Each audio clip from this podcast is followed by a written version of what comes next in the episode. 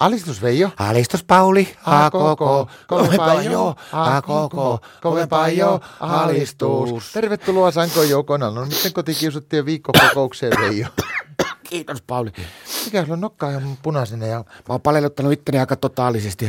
Kauhea nuhaa ja yskä ja kuumetta ja vaikka mitään vaikka. mistä sulla tuommoinen plunssa on? Hirvijahista. Mistä? Hirvijahista. Hetkinen, huhtikuu.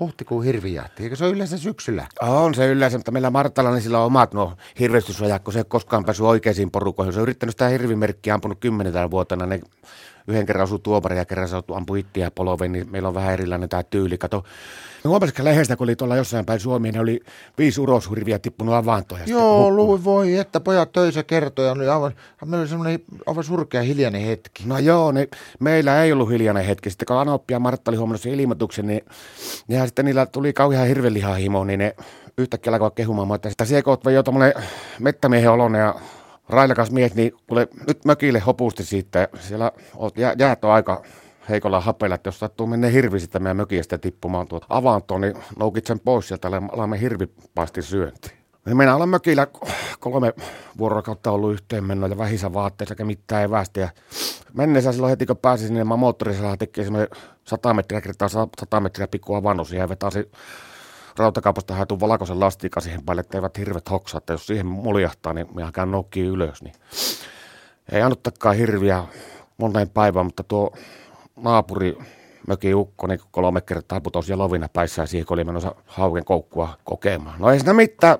Tänä aamuna sitten mä oikein käsitin, että mitä ne Marttia tuo Anoppi ja takka, niin tulivat aamulla kymmenen aikaa. Sillä mulla tuli kiirettäri kokouksikin, niin Anoppi, että Veijo tupa tänne sieltä väijystä. Ja sitten ne mulle, että tuota, niin aprillia ja silliä jo kuravetta päälle.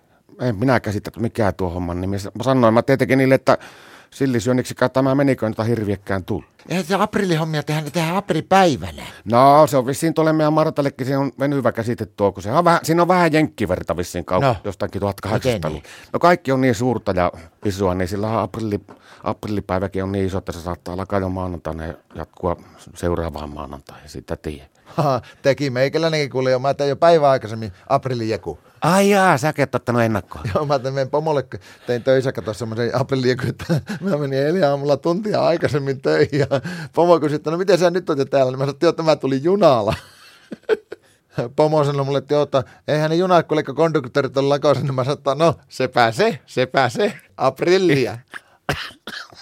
No, alistus.